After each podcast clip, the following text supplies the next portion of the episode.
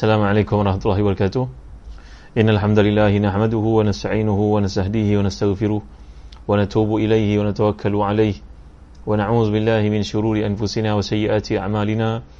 من يهده الله فلا مضل له ومن يضلل فلا هادي له. اللهم صل وسلم وبارك على محمد وعلى آل محمد كما صليت وسلمت وباركت على إبراهيم وعلى آل إبراهيم في العالمين إنك حميد مجيد. أما بعد.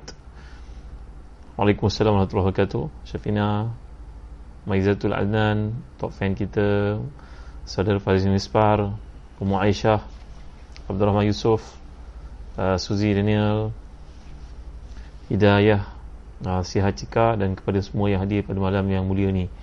Uh, Intan Suraya Top fan kita ya Izwati Ibrahim.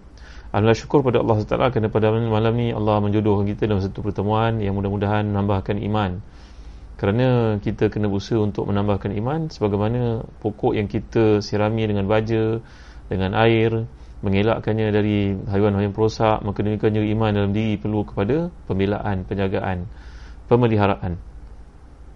Jadi seperti permintaan seorang daripada top fan kita semalam uh, Ustaz Syafiq uh, Murad maka saya milih untuk meneruskan bicara kita dalam bidang tafsir pada malam ni menerusi surah uh, An-Naml surah An-Naml surah Semut uh, jadi tuan-tuan dan hati dan dikasih sekalian mari untuk kita kaji melihat bagaimana Allah Taala membawakan semut ini dalam satu perspektif untuk kita hadamkan kita fikirkan dan mudah-mudahan membuahkan iman. Betapa makhluk yang kecil yang kerdil yang halus ini punya peranan untuk menambah keimanan kepada Allah SWT sebagai satu mukadimah tuan-tuan yang Allah sekalian uh, surah Naml ni merupakan surah Makkiyah seperti disebut oleh kebanyakan para ulama tafsir contohnya Imam Masyuti dalam Abdul Mansur bahawa ia diturunkan oleh Allah SWT kepada Nabi Nya wasallam sebelum peristiwa hijrah sebelum Nabi kita berhijrah ke Madinah. Ahlan salam sahabat baik saya Ustaz uh, Fairuz Hamid sahabat serumah masa di Jordan dulu. Uh, ya, mudah-mudahan ada teguran pada apa-apa kelemahan yang berlaku dalam kuliah ni. Basit Sahak Rohaya Ayah Bazid Aziz. Mudah-mudahan dapat panjangkan video ni kepada seramai orang yang kita kenal. Mudah-mudahan menjadi asbab untuk manusia mendapat hidayah kepada Allah SWT kerana Nabi bersabda la an yahdiyallahu bika rajulan wahidan khairul laka min umri na'am. Apabila Allah beri hidayah kepada seorang itu manusia apa yang kau lakukan? Engkau menjadi sebab manusia mendapat hidayah Allah maka lebih baik pada dunia dan sisi kandungnya Maka tuan-tuan terima kasih juga kepada Zazan Travel Umrah Zazan kerana terus menaja program kuliah kita pada malam ini. Mudah-mudahan kalau tuan-tuan ada peluang nak berjalan Nak melancong Jangan lupa Zazan Travel eh. Ingat pelancongan, ingat penyiaran, ingat perjalanan Ingat tiketing, ingatlah Zazan Travel Kami mampu menyediakan yang terbaik buat tuan-tuan, perempuan, muslim-muslimat sekalian. Aa, Juga ingatlah Telaga Biru. Telaga Biru banyak membantu kita untuk menghasilkan buku-buku terbaik bagi umat ini dan mudah-mudahan anak-anak kita yang tidak pergi ke sekolah pada musim PKP ini mendapat pembelaan, pengajaran yang sempurna, bimbingan. Kami di Telaga Biru menerbitkan buku-buku latihan topikal uh, karya guru-guru terpilih, guru-guru cemerlang, guru-guru uh, jurati utama kebangsaan dan sebagainya berbagai-bagai disiplin daripada darjah 1 sampai darjah 6. Tingkatan 1 sampai tingkatan 5. Uh, meliputi peperiksaan peperiksaan penting macam UPSR, UPKK, PSRA, SPM, PG3 semua ada subjeknya kami terbitkan di Telaga Biru. Jadi jangan keberatan untuk berhubung dengan pegawai-pegawai Telaga Biru yang ada nama mereka di sini seperti Saudara Safwan Puan Intan uh, Puan Intan Saudara Ridwan Zaino uh, Farid Mirzan Faizal dan semua yang hadir bersama dalam nama yang tuan-tuan boleh lihat tertera di situ eh Baik, surah Naml ni terdiri daripada 93 ayat. Termasuk surah-surah Makkiyah dan diturunkan sesudah surah Ash-Shu'ara. Ha, Jadi, kalau kita perhatikan kata Al-Imam Muhammad Ali As-Sabuni dalam tafsirnya Tafsir Safadul Tafsir Beliau berkata bahawa surah Naml ni Merupakan uh, surah yang diturunkan oleh Allah SWT Secara berturutan bersama dengan surah Ash-Shu'ara Bersama dengan surah Al-Qasas. Dan kesemua surah ni disusun secara berturutan surah Syuara, surah An-Naml dan surah Al-Qasas. Ha, nanti ada kesempatan kita akan meruka surah-surah yang lain ya. Syuara pernah saya huraikan ketika di Aikim dahulu. Mungkin tuan-tuan boleh cek lihat dalam YouTube angkali ada uh, video ataupun rakaman suara yang saya sampaikan di Aikim dahulu. Baik ya. jadi uh, disusun dalam surah dalam Al-Quran dengan susunan seperti itu iaitu seperti Ash-Shu'ara, An-Namal dan juga Al-Qasas. Uh, dinamakan surah ini dengan nama surah An-Namal. Setengah para ulama menamakan juga dengan nama surah Hud-Hud dan ada juga menamakannya dengan nama surah Sulaiman. Rupanya surah Al-Quran ini punya banyak nama. Uh, ya. Jadi kerana disebut surah nama kerana dalam ayat 18 dan 19 terdapat perkataan nama uh, ya namlu dukhulu masakinakum nanti kita akan lihat keserasian yang luar biasa cerita walaupun tentang semut saja tetapi mempunyai asas yang kuat terhadap ketamadunan pentadbiran kepimpinan uh, perniagaan dan macam-macam lagi. Itu sebab perkara yang disebut oleh Allah ni bukanlah satu benda yang enteng bukan benda sembrono bukan kebetulan. Di sebaliknya ada hikmah yang tertentu yang tersirat yang perlu kita kaji dan kita hayati jadi uh, ayat 18 terdapat perkataan nama bila raja menyuruh anak buahnya supaya masuk ke dalam lubang masing-masing supaya jangan terpijak oleh Nabi Sulaiman AS dan tenteranya yang ramai yang akan di kawasan tersebut. Mendengar perintah raja semut kepada anak buahnya itu maka Nabi Sulaiman tersenyum dan takjub di atas uh, keteraturan kerajaan semut itu dan baginda mengucapkan syukur kepada Allah yang maha kuasa yang telah melimpahkan nikmat kepadanya berupa kerajaan, kekayaan, memahami ucapan-ucapan binatang, mempunyai tentera yang berdiri di atas uh, di atas kumpulan tenteranya itu jin, manusia, burung dan sebagainya. Nabi Sulaiman juga telah diberikan nikmat oleh Allah yang besar iaitu baginda tidak lupa daratan, baginda tidak terkabur, baginda tidak sombong dan baginda tetap kekal sebagai seorang hamba kepada Allah malahan berdoa dalam munajatnya mohon dimasukkan di kalangan hamba-hamba yang soleh tawaduk tawaduknya rendah dirinya uh, Nabi Sulaiman yang sangat mulia ni orang Yahudi beranggapan Nabi Sulaiman ni bukannya seorang Nabi mereka menganggap dia sebagai raja King Solomon tuan-tuan jadi Allah Taala telah menyebut binatang semut dalam hal ini supaya manusia ambil pengajaran daripadanya kehidupan semut, disiplin semut. Yang hidup semut ini secara teamwork, bukannya orang yang pentingkan diri sendiri. Jadi semut membuat lubang dan juga ruang bertingkat-tingkat dan rumah tersusun semuanya menyimpan makanan pada musim dingin. Kan jadi ketersusunan, kerapian, disiplin yang terdapat dalam kerajaan semut itu dinyatakan oleh Allah bila mana Uh, rakyat semut mencari perlindungan segera agar jangan dipijak oleh Nabi Sulaiman dan tenteranya setelah menerima arahan daripada ratunya walaupun pemimpinnya hanya ratu hanya perempuan binatang betina tapi lihat bagaimana ketersusunan um, pihak tentera semut ini. Kita kadang-kadang belajar tinggi-tinggi expose kepada dunia hebat cakap pandai tapi isu yang paling besar di kalangan kita umat Islam adalah isu konflik kepimpinan. Tak ada orang layak jadi kepimpinan. Jadi pemimpin macam-macam masalah. Ambil duit masalah itu masalah ini jadi tuan-tuan ni mulia kasihan kita kena belajar daripada semut ini makhluk yang daif tapi punya uh, disiplin kepimpinan, ketersusunan, ketaatan, kepatuhan, bekerja secara teamwork, menghormati hierarki kepimpinan. Masya Allah, tuan-tuan dimuliakan Allah sekalian. Ya. Ini yang Allah nak tanamkan kita dalam surah yang namanya surah semut. Jadi secara tak langsung Allah mengingatkan juga kepada manusia supaya berusaha untuk mencukupkan keperluan seharian, mementingkan pula kemaslahatan bersama dan sebagainya. Rakyat semut mempunyai organisasi dan kerjasama yang baik. Dengan uh, mengisahkan kisah Nabi Sulaiman dalam surah ini Allah mengisyaratkan hari depan dan kebesaran Nabi Muhammad sallallahu alaihi wasallam.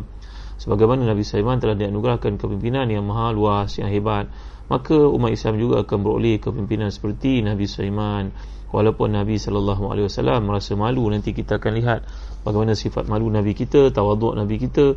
Nabi tidak ingin uh, menyaingi Nabi Sulaiman. Walaupun Nabi Sulaiman hidup jauh sebelum baginda sallallahu alaihi wasallam. Kerana Nabi Sulaiman ni punya doa kepada Allah supaya membeli kepadanya satu kerajaan yang tidak dapat ditandingi oleh sesiapa pun selepasnya. Maka Nabi kita sallallahu alaihi wasallam ketika sedang sembahyang tiba-tiba diganggu oleh Ifrit. Ifrit ni the most powerful jin tuan-tuan ya. Maka Nabi telah menangkap uh, Ifrit itu sampai lidahnya terjelir keluar kena tangan baginda sallallahu alaihi wasallam. Baginda bersabda, aku kalau boleh nak ikat uh, uh, Ifrit ini hingga lepas sayang supaya dia bertuntun kepada anak-anak kamu inilah dia Ifrit yang aku ceritakan dalam Quran tapi oleh kerana aku teringat doa kandaku abangku saudaraku seorang putusan Allah Nabi Sulaiman iaitu minta supaya wahabli mulka la yang bagi dia ahadin ba'di beri kepada aku satu kerajaan yang tidak boleh ditandingi oleh sesiapa pun selepas aku maka aku merasa malu. Andai aku menangkap jin ini menunjuk kepada kamu seolah aku nak menandingi Sulaiman. Tawaduknya Nabi kalian sallallahu alaihi wasallam. Ayo mari kita mengamalkan sifat tawaduk Nabi kita sallallahu alaihi wasallam. Tuan-tuan ya jadi kadang-kadang kepimpinan ni adalah satu ujian. Kita tak jangka kita dia pemimpin tapi oleh kerana kesungguhan, mangkali ketaatan, kepatuhan, disiplin, komitmen daripada bawah, dedication yang kita berikan, maka kita pun promoted daripada satu jawatan ke jawatan lain ke jabatan lain. Akhirnya sedar-sedar jadi ketua seusaha kementerian. Sedar-sedar jadi ketua pengarah. Sedar-sedar jadi uh, orang penting di hospital dan sebagainya. Itu sebab antara doa Nabi kita SAW setiap pagi dan petang tuan-tuan. Saya ijazahkan tuan-tuan amal dengan doa ni. Ha, Doa ni kalau tuan-tuan mikir kitab Azkarul Azkar oleh Imam Suyuti yang pernah saya cadangkan dulu Ada dalam himpunan doa ni. Ha, Allahumma inni as'aluka min faja'ati al-khairi Wa a'uzbika min faja'ati al-syari ha, Ni buku merah ni Tuan-tuan ada eh? Kadang-kadang tuan-tuan saya tahu ada tuan-tuan yang telah memiliki kitab ini amat berguna. Dia uh, membawa kepada kita doa-doa yang diringkaskan daripada Al-Azkar oleh Imam Nawawi. Imam Suyuti datang 200 tahun lepas Imam Nawawi. Baginda beliau meringkaskan kitab Al-Azkar itu dengan nama Azkarul Azkar. Antara doa Nabi kita sallallahu alaihi wasallam riwayat Ibnu Sunni dan dan juga para muhaddisin yang lain. Uh, Al-Baihaqi maka Nabi banyak berdoa Allahumma inni as'aluka min fajaati al-khairi. Wa a'udzubika min faja'ati syarri. Apakah maksudnya? Ya Allah aku mohon kepadamu. Aku mohon kepadamu selalulah menimpa aku memperoleh aku akan kebaikan-kebaikan yang aku tak sangka-sangka. Dan aku mohon padamu perlindungan daripada dijauhkan daripada keburukan yang aku tak sangka-sangka. Ya oleh kerana ketaatan kesungguhan dedication kita dalam kerja komitmen maka kita pun naik pangkat naik pangkat naik pangkat. Ah, sehingga sampai ke jawatan tertinggi. Padahal keliling kita ada kawan-kawan lebih layak lebih bijak di universiti dulu lebih cemerlang daripada kita. Kita pun tak tahu kenapa kita yang dipilih. Salah satu sebabnya kita rajin berdoa dengan doa ni tuan-tuan ya. Allahumma inni as'aluka min faja'atil khairi wa a'udzubika min faja'atil syari terima kasih Ustaz Syafiq Murad. Terima kasih jazakallahu khairan. Hasanallahu ilaika. Barakallahu fika khairak Okay? Jadi doa ni maksudnya Ya Allah aku mohon kepadamu kebaikan yang tidak aku sangka-sangka Dan aku mohon perlindungan kepadamu dari kejahatan yang aku tidak sangka-sangka. Ha, Ini balik pada cerita kepimpinan yang Allah beri kepada seseorang. Maka kita kena tengok ke bumi selalu. Tengok ke bumi tengok apa? Tengok rumput Tengok semut Tengok tanah Usaha-usaha kita. Jangan tengok ke langit semata-mata. Ha, Bila tengok ke langit terlupalah apa yang ada di bumi. Jadi Allah menyuruh kita untuk melihat binatang yang melata Yang duduk kat bawah tapak kaki kita ni yang uh, kadang-kadang sekarang kita tak perasan kewujudannya. Jangan bunuh semut tuan-tuan ni kalau kat rumah bunuh semut nanti anak-anak datang. Ah kalau bunuh semut nanti anak-anak datang. Ada yang tanya kepada saya muka surat berapa? Ni di bahagian awal iaitu mana tadi eh? Pada muka surat 81 kitab Azkarul Azkar. Kitab Azkarul Azkar muka surat 81 doa Allahumma inni as'aluka min faj'atil khairi wa a'udzubika min faja'ati syarri.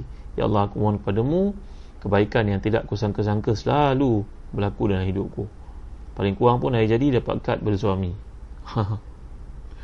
paling kurang pun hari jadi dapat jam daripada isteri. Ha tuan-tuan. Banyaknya kebaikan dalam hidup eh? Dan mohonlah perlindungan kepada Allah daripada ketergesaan keburukan datang bertiba-tiba dalam hidup. Ini antara doa uh, Nabi kita sallallahu alaihi wasallam seperti riwayat Ibn Sunni eh kita rujuk dalam kitab Askarul Askar baik uh, pada malam ni seperti yang saya sebutkan tadi kita akan masuki surah yang baru namanya surah An-Naml surah Semut dan tuan-tuan boleh rujuk pada jilid yang ketujuh. Ha, jilid ketujuh kitab tafsir Ibn Kathir yang biru ni ha? muka surat yang pertama. Ha, ya? Muka, jilid yang ketujuh muka surat pertama. Dah jumpa? Ya jadi Allah menyuruh kita memerintahkan kita untuk melihat sang semut ini kerana keterlangsungan, kesinambungan nikmat Allah itu bermula daripada bawah. Jadi setiap orang yang berjaya akan berkata saya membina kejayaan daripada scratch. Uh, orang yang tinggi jawatannya dalam tentera sejumpa dengan sahabat saya ya naik pangkat di satu bahagian ke bahagian lain kadang-kadang kerja di satu batalion ataupun department tu orang pandang hina apa kau kerja kat sini manager sahabat baik saya eh tapi dengan sabar dia tawaduk dia kesungguhan dia menjalankan kerja tidak terlibat dalam perkara-perkara yang haram akhirnya naik-naik pangkat sekarang dah dekat dengan panglima di atas sekali Allahu Akbar nikmat yang Allah berikan kepada seseorang jadi bersabarlah mulalah dari bawah Alangkah hebatnya pembina usahawan yang hebat-hebat, usahawan, jutawan uh, yang hebat-hebat yang memulakan kerjayanya di bawah. Bila musim cuti, minta anak-anaknya lepas SPM dan sebagainya untuk bekerja daripada bawah. Anak, anakku, engkau nak kerja dalam company ayah boleh. Tapi lebih baik kau kerja dengan company orang lain. Kau mula daripada bawah. Kau tahu ke mana susahnya yang manage syarikat ni. Kalau ayah terus ambil engkau duduk ke atas, nanti kau akan menafikan jasa orang kelina ayah yang banyak telah membantu ayah untuk maju kau bertahu kau daripada kecil duduk bawah ketiak ayah ayah beri kau makan minum sekarang kau minta ayah beri tiba-tiba kau masuk syarikat kau nak jahanam kan biasa saya sorry eh kau mula daripada bawah ini orang bijak ramai melakukan demikian kepada anak-anaknya andai dia punya kilang besar sekalipun dia akan suruh anaknya jadi operator mesin di bawah. Ajar dia ciri-ciri keselamatan dan sebagainya. Bekerjalah kau dengan orang lain. Kau tahu bagaimana payahnya ayah bina perniagaan ini. Ayah tak mahu tiba-tiba kau berada di pangkat atasan. Kau pada usia muda Nafsumu melonjak-lonjak Syahwatmu Kamu tergila-gilakan kuasa Pada masa itu kau akan menafikan jasa Ramai orang kelina ayah. Terluka hati mereka nanti melihat tindak tanduk kau eh? Jadi ayah tak mahu berlaku perkara itu. Kau start daripada bawah ha, Nanti kalau kau yakin Kau teguh semangat Kau kuat semangat Ayah akan naikkan kau perlahan Ayah tak akan zalim pada Orang lain yang banyak jasanya kepadamu Ayah tahu kau anak ayah Ayah sayang pada kau. Tapi ayah takkan gamble dalam bisnes industri ini ayah bina penat-penat 30 tahun kau datang kau terus jadi bos. Oh tak boleh tak boleh. Start di bawah. Inilah yang Allah kehendaki daripada kita dan surah semut ni tuan-tuan. Kerana semut binatang paling hina paling kecil paling halus kita sebagian besar tak perasan seharian kita mungkin tak lihat semut tapi jangan lupa semut ini merupakan satu binatang yang sangat bertamadun sangat maju menghormati hierarki kepimpinan dan juga satu uh, makhluk yang penting dalam ekosistem sesuatu uh, tempat. Seperti dikatakan oleh mereka yang terlibat dalam pest control kalau tak ada semut nanti anak-anak datang. Ini dua koloni tak boleh berjumpa. Justru kalau ada semut jangan dibunuh semut ini. Dihalau baik di vacuum buang ke tempat yang selamat. Jangan racun dia ha, eh? ini pengalaman peribadi saya tuan-tuan. Mudah-mudahan Allah berkati kita beri kepada kita uh, kefahaman terhadap surah yang sangat istimewa ini. Lagi secara tak langsung Allah mengingatkan kita sebagai manusia dalam usaha untuk mencukupkan keperluan harian. Jadilah macam sang semut. Bekerja menghormati kepimpinan menghormati um, sistem yang ada. Ha, tuan-tuan satu hari saya duduk dengan seorang sangat bijak tuan-tuan maka kami beberapa orang maka sahabat ataupun motivator yang sangat saya sangi saya hormati ini melihatlah rambut seorang daripada kami yang tak teratur. Cuma jumping rambutnya. Ini sebelum PKP eh? Sebelum PKP beberapa tahun lalu. Maka sahabat yang sangat mulia Guru kami, mentor kami pun kata Kenapa rambut, rambut macam ni? Tuan, doktor. Orang yang dipangkat ni doktor ah, Saya tak sempat nak pergi ke barber gunting rambut Hairdresser. Saya, Isteri saya je gunting. Allah. Kan kebaik kita hormat orang itu. Kan Allah telah jadikan Subhanallazi uh, Waza'al mawahib. Maha suci Allah yang telah mengagih-agihkan kepakaran, keahlian. Apakah rugi kalau kita pergi gunting rambut kat orang Islam? Bayar RM8, RM10 even kalau RM20 pun kita tak jatuh miskin hargailah dia kerana dia pun cari rezeki halal. Ni akibatnya kita ada orang berkedukan rambut compan camping tumpuk sana bertumpuk sini. Gunting pun tak betul isi tak profesional nak gunting tuan-tuan. Jadi daripada peristiwa yang simple saya sebut kepada tuan-tuan ni kita menghormati semua profession yang ada. Kita menghargai semua yang ada. Kita nak jual rumah ya tiba-tiba kena ada evaluer datang evaluate rumah kita. Tiba-tiba je kena sampai berapa ribu. Kenapa mahal sangat hormatilah pasal dia ada pekerja dia ada sistem dia ada kaedah dia. Kalau kita tak puas hati pun minta lah baik dengan dia. Kenapa mahal sangat? Boleh tak diskaun sikit? 500 ke 700 ke? Buang yang ratus-ratus belakang ni boleh tak? Nego lah tuan-tuan ni boleh kat Allah sekalian. Yang penting kita hormat semua orang ada tanggungjawab. Jadi inilah dia kepimpinan dalam Islam. Inilah dia pengagihan uh, kebijaksanaan, pentadbiran dan juga kepimpinan ataupun kerja dalam Islam. Hormatilah orang itu pada kerukan masing-masing. Hargailah organisasi ini pada hierarki dan juga corak kepimpinan yang ada. Ini maksud Allah akan daki daripada kita belajar daripada kehidupan sang semut. Jadi sang semut ini terkenal dengan organisasinya. Kerja yang teratur. Jadi Allah SWT nak kita faham kisah yang Allah bawa dalam surah ini kehebatan Nabi Sulaiman AS kehebatan yang akan menjelma dalam kehidupan Nabi kita SAW bila berjaya menjatuhkan kepimpinan Quraisy dan juga tamadun dan juga empire Rom dan Parsi semuanya bermula dari bawah. Mula daripada melihat, merenung, mengkaji, observe menghayati. Ulama-ulama Islam dahulu sebelum ada National National Geography dan juga Animal Planet untuk pengetahuan tuan-tuan ulama Islam kita lebih seribu tahun lalu telah mengkaji tentang kedahsyatan makhluk yang Allah jadikan. Mereka walaupun pada waktu tak ada sistem untuk di kan tetapi mereka punya kaedah penulisan yang sangat teliti unta bagaimana hidup kenapa Allah sebut unta dalam Quran kenapa Allah sebut laba-laba dalam Quran kenapa Allah sebut lebuk semut dalam Quran mereka mengkaji to the extent mereka dapat menjelmakan mewujudkan kesedaran betapa hebatnya Allah untuk membawa tamsilan perumpamaan itu Nampak tak tuan-tuan? Di zaman Spain lagi umat, umat Islam telah pun ada kajian zoologis. Eh, apa dia panggil? Kajian eh, kehidupan marine dan sebagainya. Mereka telah mengkaji kerana itu disebut oleh Quran untuk kita renungi. Renungan itu menambah iman, menyuburkan iman. Dan interaksi yang berlaku di antara semua ekosistem ini semua akhirnya menjadikan kita terpancar di mulut kita. Subhanallah. masya-Allah. Tabaraka wa taala. La haula la quwata illa billah. Semua yang ada di dunia ini berkhidmat untuk manusia dengan perintah daripada Allah sebenarnya. Subhanallah masyaallah tabaraka wa taala. Indah sekali bicara Quran ya tuan-tuan.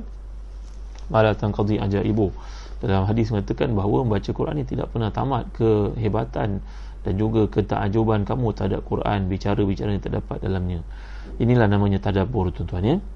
Jadi bila Allah SWT membawa kepada kita kisah semua dan akhirnya Allah bawa kisah Nabi Sulaiman untuk kamu lihat kehebatan, kepimpinan, kekayaan, kemewahan semuanya bermula dari bawah. Mana boleh tiba-tiba kamu mengampur orang itu kamu mengampur orang itu kamu menjadi boneka dalam perniagaan jadi orang besar ambil peluang itu secara haram ini dan sebagainya. Tiba-tiba kamu berada no di puncak. Kamu tak pernah melalui kesusahan kepayahan orang bawah. Orang seperti itu akan gulung tikar cepat. Kerana dia tidak merasai kepayahan jerit perih orang yang bina satu kekuatan di bawah. Sebagaimana sunatullah dalam hidup Allah menjadikan anak-anak itu merangkak jalan-jalan jatuh berlari-lari. Barulah dia jadi seorang lelaki yang tegap seorang perempuan yang jelita. Proses itu memerlukan waktu jadi demikian juga Allah menyuruh kita untuk merhatikan semut kata para ulama tafsir dan mereka telah membicarakan buku-buku ni dalam ensiklopedia yang besar-besar sebelum orang putih buat National Geography sebelum orang putih buat Animal Planet lagi tuan-tuan. Yang kita duk kagum sangat dengan orang kafir ini kan? Mereka memang kaji tapi kajian itu banyak basisnya daripada Islam. Foundation daripada Islam tuan-tuan yang mulia Allah sekalian. Jangan kita duk, duk sibuk kata Wilbur Wright eh, yang buat kapal terbang. Sebelum Wilbur Wright itu 400 tahun telah ada Ali Idrisi yang cuba terbang daripada puncak bukit di Spain. Sehingga beberapa kali beliau jatuh patah anggotanya tuan-tuan. Beliau yang mula-mula berfikir untuk terbang macam burung. Siapa kata Wilbur Wright? Berapa ratus tahun ibarat datang selepas itu tuan-tuan yang mulia Allah sekalian? Banyaknya penipuan pemalsuan fakta-fakta sejarah seolah kebaikan yang ada pada Al-Quran dan umat Islam terdahulu dinafikan sama sekali tuan-tuan ya ada seorang saintis Turki yang duduk di Germany. Saya pun tak pasti dia meninggal dunia ke belum eh? Doktor Profesor Dr. Fuad Siskin dia menulis buku tentang 1001 invention yang umat Islam buat. Ha, buku tu dalam bahasa Inggeris. Eh, sangat istimewa buku tersebut. Jadi pameran di tempat-tempat mana banyaknya invention umat Islam buat.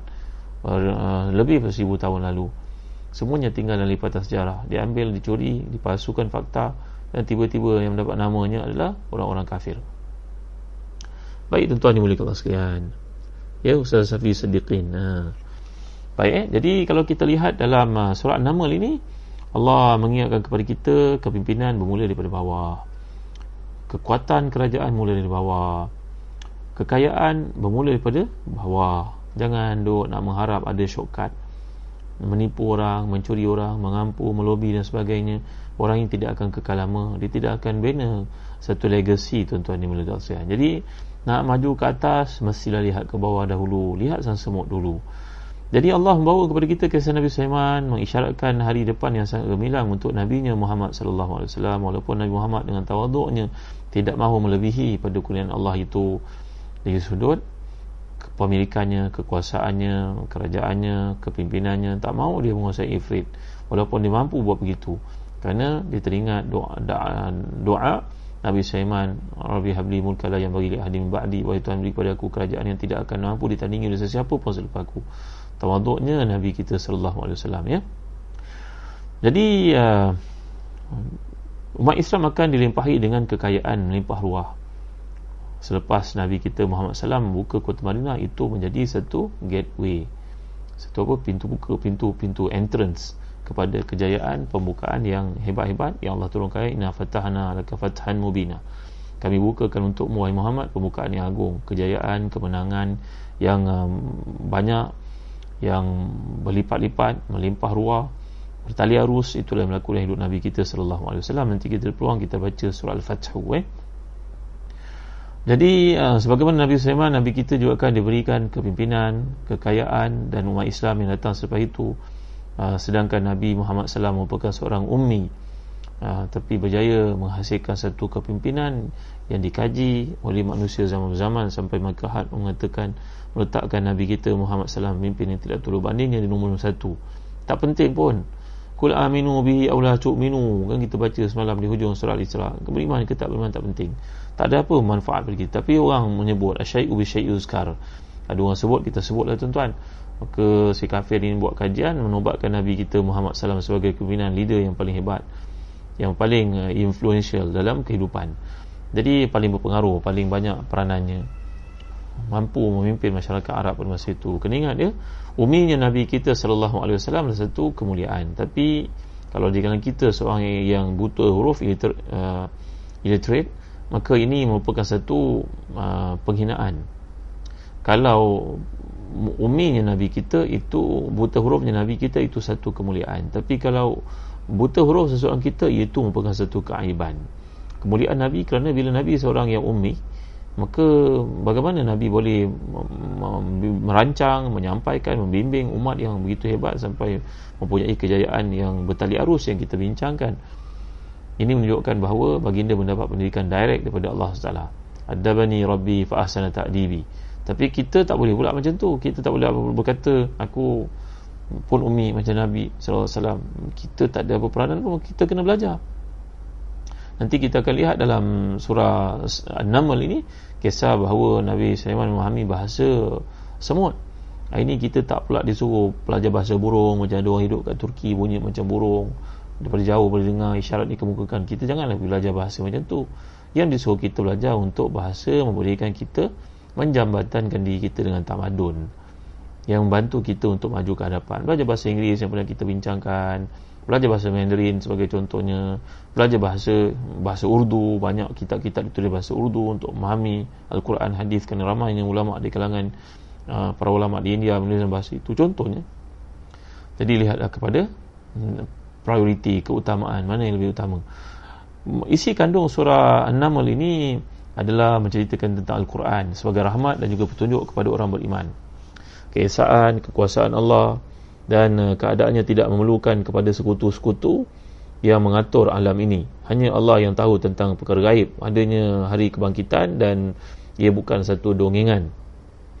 Kemudian dalam kisah Anamal juga kita akan lihat kisah Nabi Sulaiman dengan semut kisah burung hud-hud. Itu sebab di kalangan para ulama tafsir ada yang menamakan surah ini sebagai surah hud-hud dan begitu juga cerita tentang Ratu Balqis yang dikatakan namanya Balqis dalam kisah-kisah Israeliat yang merupakan seorang pemimpin di Yaman yang datang akhirnya beriman kepada Nabi Allah Sulaiman. Jadi kerja seorang Nabi kerja seorang pemimpin adalah untuk mengislamkan dan kerja kita bila berada di tahap yang tinggi untuk mengajak orang kepada kebaikan.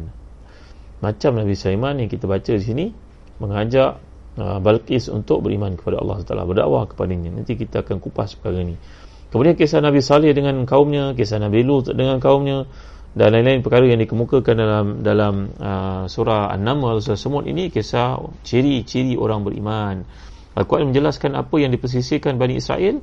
Hanya orang yang beriman saja yang dapat petunjuk kejadian-kejadian sebelum datangnya kiamat dan keadaan orang yang beriman yang tidak beriman pada waktu itu Allah menyuruh Nabi Muhammad SAW dan umatnya memuji dan menyembah Allah sahaja semata-mata. Dan kemudian membaca Al-Quran dan memperlihatkan kepada kaum musyrikin kebenaran ayat-ayatnya.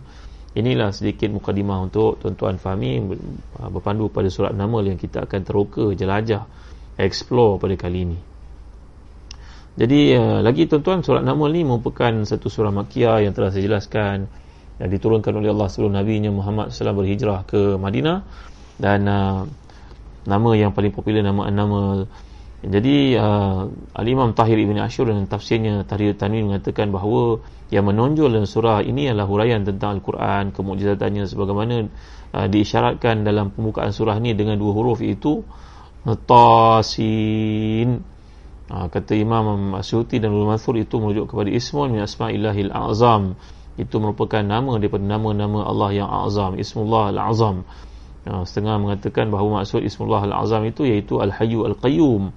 Tapi Tasin ini juga salah satu nama-nama Allah. Kerana kita tahu nama-nama Allah ni ada banyak bukan sembilan saja telah saya huraikan pada hujung surah Al-Isra yang lalu. Walillahil asmaul husna fad'uuhu biha ah, Qulillaha awidur rahman ayyama tad'u falahul asmaul husna. Kita dah bincangkan ayat ini berkaitan dengan nama Allah yang banyak. Jadi kata para ulama tafsir riwayat daripada Ibn Abi Hatim ini mungkin menunjuk pada satu daripada nama-nama Allah. Ini ijtihad para ulama. Kerana Nabi tak pernah menghuraikan maksud Tasin itu tuan-tuan. Jadi dalam surah ini juga akan kita lihat huraian yang uh, hebat yang Allah ceritakan tentang anugerah kepada seorang nabinya Nabi Sulaiman uh, alaihissalam yang diberikan ilmu, diberikan hikmah, diberikan kerajaan. Dan dihuraikan juga kepada bangsa Arab tentang satu kaum yang pernah hidup di semenanjung Arab namanya kaum Samud dan kerajaan Arab yang agung iaitu kerajaan Sabah di Yaman.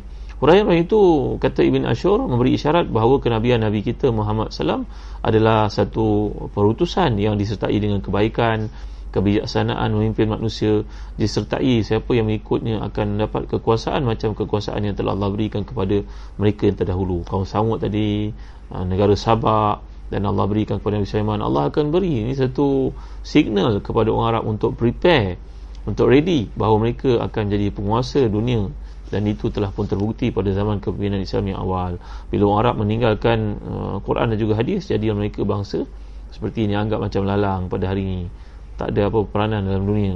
Kelihatan bangsa ini ditindas bangsa lemah bilangannya besar. Jadi uh, ini kerana mereka meninggalkan pedoman Quran yang dibawakan tadi kisah-kisah ini untuk mereka pegang mereka ikut. Uh, tuan-tuan boleh kata sekalian Syed Kutub Syahid. Syed Kutub ni saya telah ceritakan latar belakangnya kepada tuan-tuan. Seorang ahli tafsir Quran yang terkemuka sastrawan yang hebat. Ya Allah SWT telah pun mentakdirkan kepadanya memuliakannya dengan mati syahid jadi Syed Kutub menegaskan bahawa tema utama surah ni sama dengan tema surah-surah lain yang turunkan oleh Allah sebelum Nabi berhijrah ke Madinah iaitu tema surah Makiyah penekanan kepada aspek ketuhanan, pengesaan kewajipan mengetahui tentang uh, logik hari kiamat itu pasti berlaku ganjaran dan balasannya. Demikian juga persoalan wahyu dan juga gaib bahawa Allah adalah maha kuasa dan pemberi rezeki yang wajib disyukuri. Kisah-kisah yang dihuraikan dalam Quran ini tujuan mengukuhkan persoalan-persoalan itu.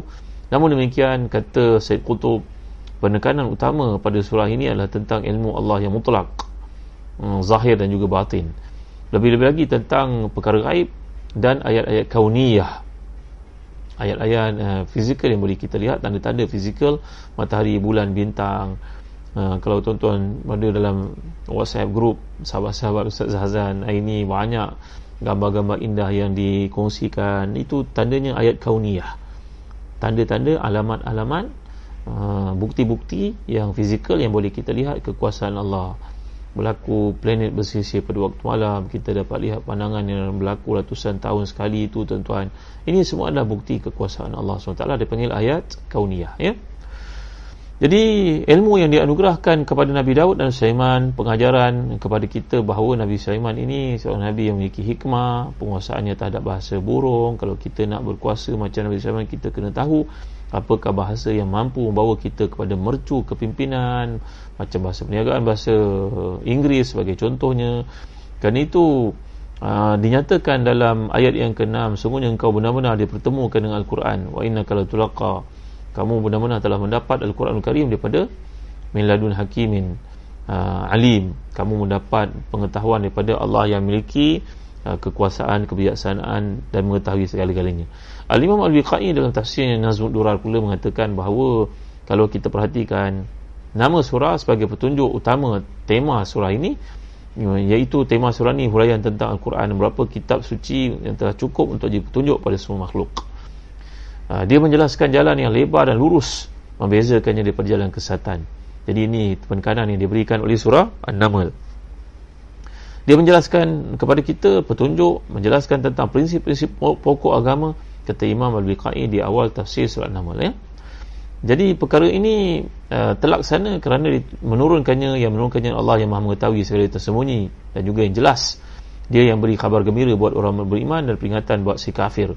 Semua persoalan ini wajib berdasarkan pengetahuan yang menyeluruh yang menghasilkan hikmah Atas dasar itu Al-Imam Al-Biqai menyimpulkan bahawa tujuan utama dan pokok utama surah ini adalah penonjolan aspek pengetahuan kebijaksanaan Allah uh, sebagaimana surah sebelumnya menceritakan tentang kekuasaan kepalasannya iaitu surah Ash-Shu'ara. Jadi pengetahuan tentang semua keadaan ciri-cirinya merupakan satu benda yang paling jelas membuktikan tentang hal-hal ketuhanan, kehebatan, kepimpinan Allah, kekuasaan, pentadbirannya. Jadi serangga ini dikenali sangat baik kebijaksanaannya memiliki kemampuan luar biasa dalam mengatur kehidupannya. Lebih-lebih lagi dalam surah ini menceritakan tentang ketulusannya dan kemampuannya. Uh, mengekspreskan tujuan itu kesesuaiannya kondisi menghadapi apa juga keadaan. Musim panas musim sejuk dia duduk di bawah bumi menyimpan makanannya telah siap. Semuanya bertawakal kepada Allah Subhanahu Wa Taala. Ini sifat-sifat ketundukan, kepatuhan, ketaatan kepada Allah yang ada pada sang semut. Pernah satu hari seorang Nabi di kalangan Bani Israel melalui satu tempat. Uh, eh? Jadi tuan apa, Rohana Abdullah bertanya ruginya tak termasuk dalam grup WhatsApp tu.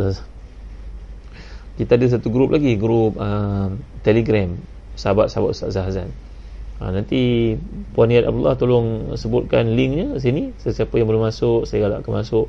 Ada banyak pertukaran maklumat Informasi uh, Kuliah-kuliah para ustaz yang lain yang saya sangat sangat sokong untuk tuan-tuan hadir. Bukan kuliah saja saya saja ya. Uh, ustaz-ustaz ni tak maksum. Ustaz-ustaz banyak kelemahan. Ustazah-ustazah banyak kelemahan. Bukan kita boleh cedok daripada seorang saja. Kita kena ramai ustaz dan ustazah yang kita belajar. Walaupun seorang tu kita rasa menguasai segala ilmunya kalau kita buat demikian kita akan jadi orang yang fanatik orang ta'asub ta'asub ni membawa kita kepada kebutaan kita tak nampak yang baik. Kita nampak semua orang salah. Dia seorang je betul. Ini tak betul tuan ya. Jadi uh, kalau kita perhatikan lagi kata Imam Biqai pengetahuan tentang semut ini mengajar kita satu hakikat dalam hidup betapa pentingnya tawaduk melihat ke bawah uh, kepimpinan bermula daripada bawah. Ini seperti yang telah saya jelaskan tadi. Jadi surah ni dari urutannya dalam mushaf. Duduknya adalah surah yang ke-27 tetapi turunnya adalah surah yang ke-48 iaitu selepas surah syuara dan surah qasas dan disusun oleh Nabi dengan perintah daripada Allah melalui Jibril. Dalam susunan yang kita belajar begitulah kedudukannya. Syuara dulu An-Naml nombor dua kemudian Al-Qasas. Walaupun turunnya itu turunnya pun memang sedemikian maka disusun pun sedemikian. So, al-ilmu indallah ilmunya di sisi Allah. Jadi menurut para ulama tafsir yang menghitung ayat-ayatnya mengatakan bahawa ia mengandungi 95 ayat. Uh, seperti yang dihitung oleh para ulama Hijaz, Madinah dan juga Mekah dan dihitung oleh para ulama Basra dan Kufa ia cuma 93 ataupun 94 ayat uh, muslim-muslimat yang hati dan dikasih sekalian baik eh? jadi mudah-mudahan Allah beri kepada kita kepahaman terhadap permulaan diskusi kita tentang surat nama mengambil keberkatan pada kali ini uh, kita baca beberapa ayat yang awal daripada surah yang mulia ni eh? Bismillahirrahmanirrahim طاسين.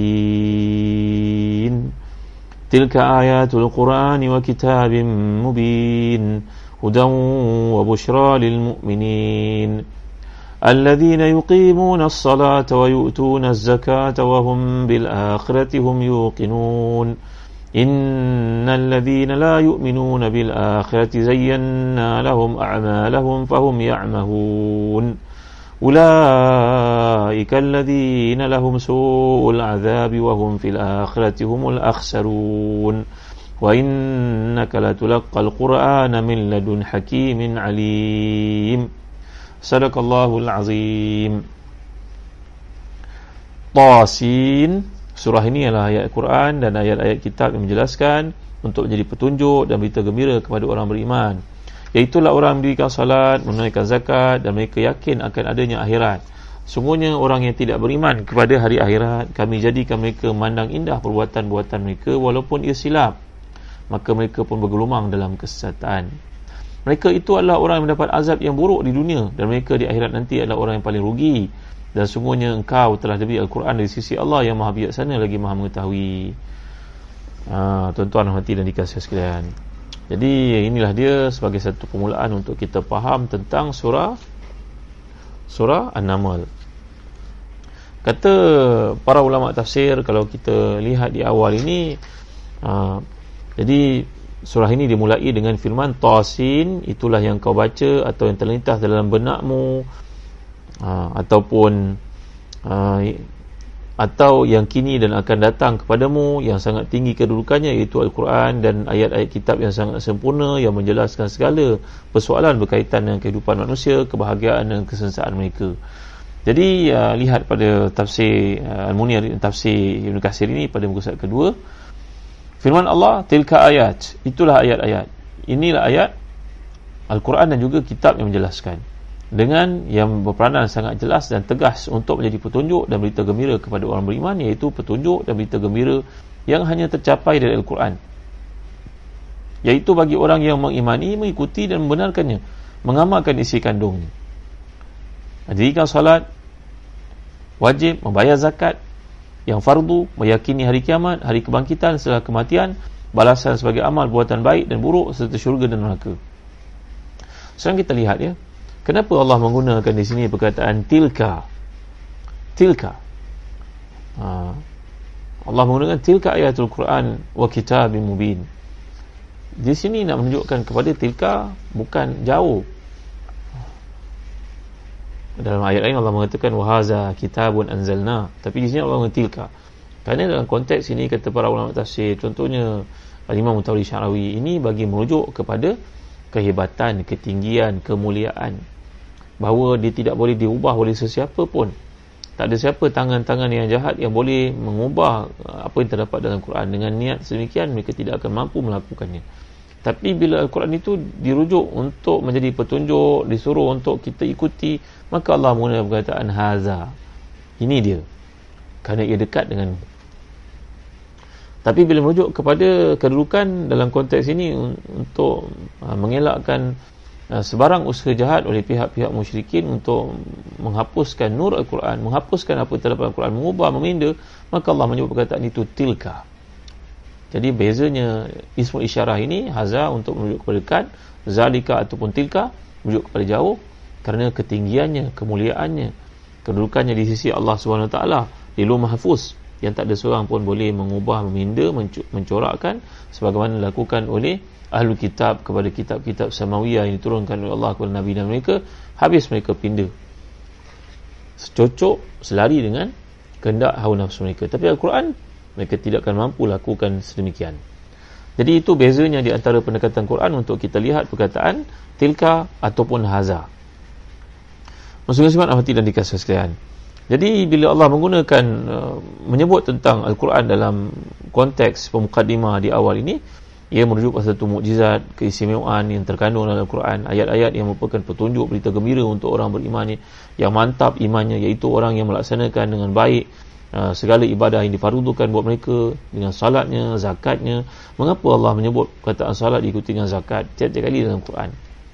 Kata Al-Imam Asawi dalam huraiannya kepada tafsir jalan lain bahawa ini menunjukkan kepada keterikatan kita dalam hidup kepada dua tali hablum minallah dengan hablum minas. Segala kebaikan berpunca daripada Allah dengan hubungan yang kita jalin dengannya melalui salat. Dan kebaikan yang kedua yang kita kena laksanakan juga hubungan dengan manusia iaitu dengan konteks az-zakah.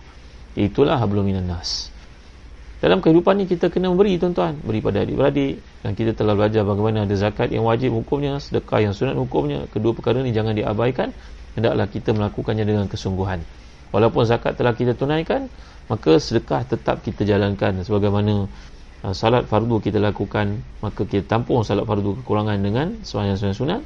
Demikian juga zakat yang hukumnya wajib kita tampung dengan sembahyang-sembahyang sunat yang akan uh, menampung sebarang kekurangan berlaku pada zakat yang wajib itu. Mungkin pada kadarnya kita kurang keluarkan mungkin haulnya terlebih terkurang kita tak ikut dengan tepat maka datanglah ibadah sunat nama sedekah sunat itu menampung kekurangan-kekurangan dalam zakat yang hukumnya wajib. Tuan-tuan dan dikasih sekalian jadi uh, Allah menyatakan di sini orang yang mengeluarkan sebagian hartanya nafkahkan kepada orang yang memerlukan sebagai satu petanda baiknya hubungan mereka sama makhluk dan uh, keyakinan mereka tentang adanya akhirat. Kerana kalau kita sebut perkataan sedekah ni saya pernah bincangkan kepada tuan-tuan, sedekah tu datang perkataan sedekah. Salah satu sifat Nabi kita Muhammad SAW iaitu siddiq, amanah, tabligh, fatana. Jadi siddiq datang perkataan sedekah kata Imam Al-Asfahani. Kerana orang yang melakukan sedekah itu meyakini membenarkan janji Allah, janji Rasulullah bahagiannya di akhirat tidak dikurangkan sedikit pun ia akan dilipat ganda. Maka orang melakukan sedekah ini sebenarnya mengamalkan satu sifat Nabi Muhammad sallallahu alaihi wasallam itu siddiq. Dia benarkan janji di akhirat. Bila dia dapat hasil itu dia tak dapat kat dunia. Mungkin Allah beri ketenangan padanya itu selalu berlaku. Mungkin Allah beri kesuburan pada penjagaannya itu selalu berlaku. Tapi untuk diukur dengan ukuran madi kebendaan kau buat begini dapat begini itu belum tentu tuan-tuan yang boleh kasihan. Mungkin orang itu rajin bersedekah dia tak kaya tapi keturunannya jadi orang yang mulia jadi kadang-kadang sedekah itu tidak datang fungsinya di dunia dalam bentuk-bentuk yang nampak yang boleh diukur. Ia berlaku, saya tak nafikan. Tapi akhirat itu pasti. Maka orang yang mengamalkan sedekah ni telah mengamalkan prinsip Nabi iaitu membenarkan janji Allah, janji Rasulullah bahawa sedekah itu tidak akan diabaikan, dia akan dilipat gandakan, dia akan disuburkan oleh Allah di akhirat. Maka itu sebabnya orang yang menafkahkan harta ini termasuk di kalangan orang yang kukuh imannya kepada akhirat sesuai dengan ayat nyatakan oleh Allah SWT kat sini wa yu'tuna zakat wa hum bil akhirati hum yuqinun. Mereka menunaikan zakat dalam keadaan mereka yakin bahawa akhirat itu ada. Mereka yakin terhadap akhirat itu. Mereka terhadap akhirat itu sangat yakin. Jadi wow di sini salah satu maknanya wow hal. Hal itu berarti disertai dalam aktiviti-aktiviti ibadah. Amal salih dilakukan itu kesedaran, keyakinan bahawa akhirat itu pasti terjadi. Dan dia pasti mendapat balasan terhadap kebaikan-kebaikan yang dikerjakan. Muslim-muslimat hati dan dikasihkan uh, Kalau kita lihat Dalam uh, kehidupan Kalau kita bandingkan uh, Penceritaan tentang Al-Quran ni Tuan-tuan boleh kata sekalian Kata Dr. Ratib Nabulisi Tafsirnya Tafsir Nabulisi Tadabur ayatillah Fi nafsi wal kauni wal haya Tafsir yang sangat menarik tuan eh uh, Syekh Dr. Ratib Nabulisi ni merupakan guru kami Alhamdulillah beliau pernah datang ke rumah Pernah datang ke pejabat Seorang guru yang mulia mentafsirkan Quran banyak uh, dengan uh, Allah berikan kepada beliau khawatir idea-ideanya yang sangat hebat. Beliau menceritakan bahawa uh, kalau kita lihat dalam kehidupan pada hari ini sebagai contohnya nak menceritakan tentang Al-Quran itu beliau mengatakan kalau seseorang itu nak pergi musafir beliau telah pun nak pergi ke satu negara yang dia fikirkan nak pergi sangat. Contohlah seorang di kalangan kita nak pergi ke tempat namanya Uzbekistan. Contohnya nak pergi ke Uzbek. Kenapa? dengar-dengar orang cakap kat Uzbek ni ada kitab Al-Quran yang pernah dibaca oleh Sayyidina Osman sebelum baginda dibunuh dengan zalimnya oleh pemberontak dan darahnya kena pada Quran tersebut. Maka situ juga merupakan tempat asal Imam Bukhari. Kat situ juga tempat Imam Muslim. Kebanyakan para imatil hadis datang dari situ. Dan macam-macam perkara yang tengok. Kita mendengar. Maka apa yang kita buat tuan-tuan kita pun mengkaji. Kita mengkaji tentang Uzbekistan. Kita baca, kita tengok YouTube kita beli buku sebagai contohnya. Untuk memudahkan kita faham nanti kalau kita pergi kita tidak akan terlepas apa-apa benda yang utama kat sana. Begitu kan? Kalau kita nak pergi musafir kan? Begitu juga nak pergi Mekah. Orang nak pergi Mekah buat kali pertama. Nak menunaikan umrah contohnya. Dia dengar orang cerita Kaabah tu macam mana cium jasad tu susah masuk Raudhah tu kena beratur. Dia pun fikir macam mana? Eh, terbayang. Dia terbayang dia pun bacalah buku-buku dengarlah kuliah melihat dalam YouTube dan sebagainya. Sehingga pahamannya terhadap ibadah umrah itu jelas. Faham tak tuan-tuan? Maka dalam hidup pernah tak kita usahakan untuk kenal Allah dan faham Allah dan uh, jadi hamba yang sebenar-benarnya kepada Allah? Sebagaimana kita nak pergi ke satu tempat yang kita impi-impikan itu malam kita mengkaji semua benda yang berkaitan. Faham tak tafsilan ni apa tuan? kita nak beli kereta lah contohnya. Semua orang tergila-gila lah. Sebuah kereta contohnya kereta yang hebat. Mercedes namanya. Mercedes apa? ikhlas target nak beli. Bekerja betul-betul cari duit betul berniaga yang halal nak cari duit. Nanti nak beli Mercedes harganya 400 ribu. Contoh. Maka kita pun baca. Sampai termimpi-mimpi kereta Mercedes tu. Mimpi malam mengisi kereta. Nampak abang bawa macam tu kenapa bawa kereta kerana kita nak benda itu. Kita akan usahakan untuk memahami semua yang ada padanya. Spek yang ada faham betul-betul kat mana harganya boleh dapat murah sikit apa privilege yang dapat semua. Kita kaji betul tak tuan-tuan? Kerana cinta dan mengimpikan kita masih itu pernah tak dalam kehidupan ni kata Dr. Ratib dan Polisi kita berusaha untuk kenal Allah dan cinta kepadanya sampai rindu rasa yakin yang amat sangat kepadanya Lalu kita baca Quran kerana Quran ni kalam Allah. Berlaku tak begitu dalam hidup kita? Kan itu uh, Sayyidina Osman pernah berkata lau kana qalbu safian lama syabi'a min kalamillahi azza wa jal. Hadis Tirmizi. Yang sanad yang sahih. Kalau seseorang itu bersih hatinya dan nak kenal daripada Tuhannya masuk kata-kata itu maka dia akan berusaha untuk baca Quran tanpa puas, tanpa penat ada je Quran tangannya. Kalau tak ada Quran ada je apps Quran kat tangannya. Biasa dia baca. Dia rindu baca. Itu sebab orang yang baca Quran ni man syaghalahu uh, qiraatul Quran dan masalati ataituhu afdal mimma mu'ti as-sa'ilin. Dalam hadis yang sahih Nabi bersabda uh, riwayat kebanyakan para ulama hadis sesiapa yang disibukkan untuk baca Quran sampai tiada masa untuk berdoa tak ada masa untuk berdoa. Kerana takut Quran itu hilang. Ini para hufaz sebagai contohnya. Anak-anak kita apa Quran ada beradik kita apa Quran kita kerana kelakuannya duduk dengan Qurannya kadang-kadang macam orang gila kita lihat dia takut Quran itu hilang daripada ini orang yang begitu halnya keadaannya dia sibuk dengan Quran tak sempat nak berdoa kepada Allah maka semua doa orang satu dunia segala doa orang Allah berikan untuknya. Sedang tak hati tuan-tuan Ya, orang hafal Quran ni dia tak ada sempat masa untuk berdoa kerana dia takut Quran itu hilang. Tengoklah tuan-tuan. Baca Quran, mukanya pun macam tak tenang. Takut dia kalau hilang la ilaha illallah Muhammad Rasulullah. Allahu Akbar, la ilaha illallah. Tawakkal ta'ala. Kita tak diberi kelebihan itu tuan-tuan. Eh? Allahumma. Allah beri kepada kita kelebihan itu. Eh, tuan-tuan hati dan dikasih sekalian. Jadi, balik kepada cerita ini, bila kita cinta kepada Quran kita cinta itu kerana Allah pilih kita untuk mendekatinya sebenarnya. Macam orang nak beli kereta masjid tadi orang nak beli rumah di satu tempat dia baca, dia kaji, dia tengok pamphlet pergi lihat. Kenapa? kerana hatinya terletak kat rumah itu. Hatinya terletak kat tempat yang dia nak pergi itu. Dia mengkaji, mencari. Maka orang yang hatinya ingat pada Allah dia tidak ada masa untuk bermaksiat dan dia tidak ada masa untuk meninggalkan Al-Quran. Allahu Akbar Masya Allah Tabaraka wa Ta'ala. Hebatnya tamsilan oleh Dr. Latin Abu di sini.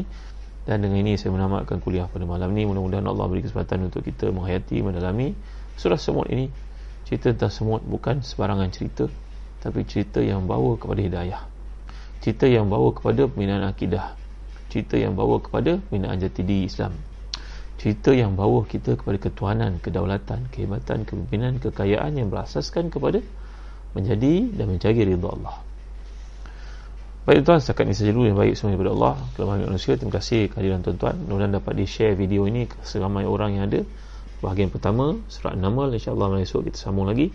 Dan jangan lupa, ibu bapa, guru-guru, tuan-tuan, perempuan mulia sekalian. Anda ada peluang untuk memiliki buku-buku sekolah, latihan topikal.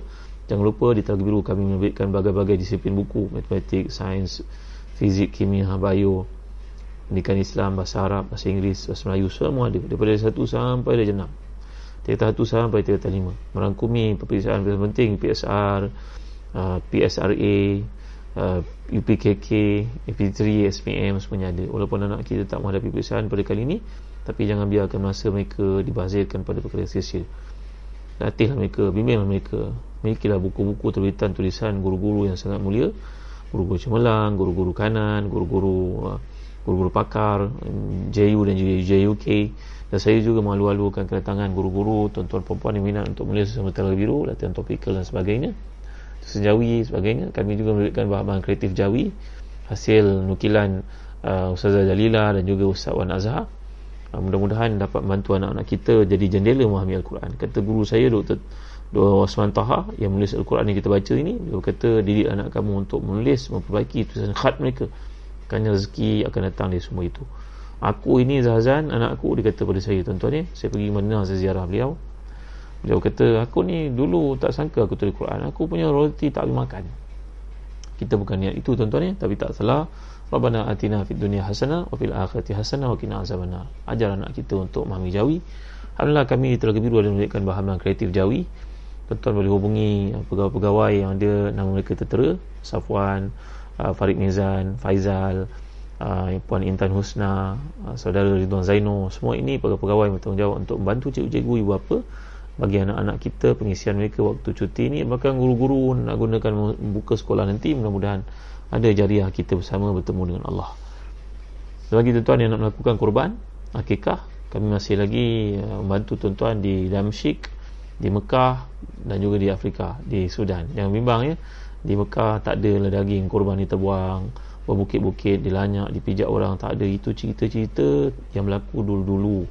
Kalau dikatakan sekarang itu tak tepat. Itu cerita dusta tu. Tak ada tuan-tuan ni hari ni Alhamdulillah peng- pengalirannya perjuangan untuk membantu orang susah ni berjalan berterusan. Kerajaan Saudi tak pernah pula declare adanya pembuangan pemaziran daging-daging korban ni. Cerita tak tepat lah tuan-tuan cerita ni tak berlaku. Cerita ni mungkin 50-60 tahun dulu berlaku. Tapi kebelakangan ni tak berlaku benda seperti ni. Ni cerita-cerita fitnah janganlah kita bawa tuan-tuan ni kita bertanggungjawab depan Allah. Mudah-mudahan Allah berkati kita menjadikan kuliah kita ni uh, sebab bertambah iman suburnya iman. Wallahu alam. Alhamdulillah Rabbil Alamin. Wassalatu wassalamu ala ashrafil anbiya wal mursalin. Sayyidina maulana Muhammadin wa ala alihi wa sahbihi ajma'in. Allahumma kfina bihalalika an haramik wa aghnina bifadlika aman siwak اللهم إنا نسألك من فجاءة الخير ونعوذ بك من فجاءة الشر. اللهم اكفنا بحلالك عن حرامك وأغننا بفضلك عمن سواك. اللهم لا خير إلا خيرك ولا طير إلا طير ولا إله غيرك. اللهم لا يأتي بالحسنات إلا أنت ولا يأتي بالسيئات إلا أنت. واغفر لنا مغفرة من عندك. ربنا آتنا في الدنيا حسنة وفي الآخرة حسنة وقنا عذاب النار. وصلى الله على سيدنا محمد وعلى آله وصحبه وسلم. والحمد لله رب العالمين. تقبل الله منا ومنكم. Apa ni? Is, is Naiza Ibrahim doakan bisa saya kencang Ustaz. Ha, eh? buat cara betul jangan menipu orang supaya sunat duha minta pada Allah. Jangan minta pada manusia. Jangan buat cerita-cerita dongeng yang tak betul cerita palsu. Jauhi daripada mengadu domba. insyaAllah perniagaan yang betul akan diberkati oleh Allah. Eh Naiza eh? Ha. baik. Ha.